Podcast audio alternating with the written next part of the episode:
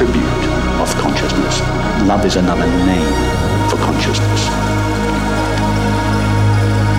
In the experience of love, self and the other dissolve. True lovers never really meet one another. They are in each other all along.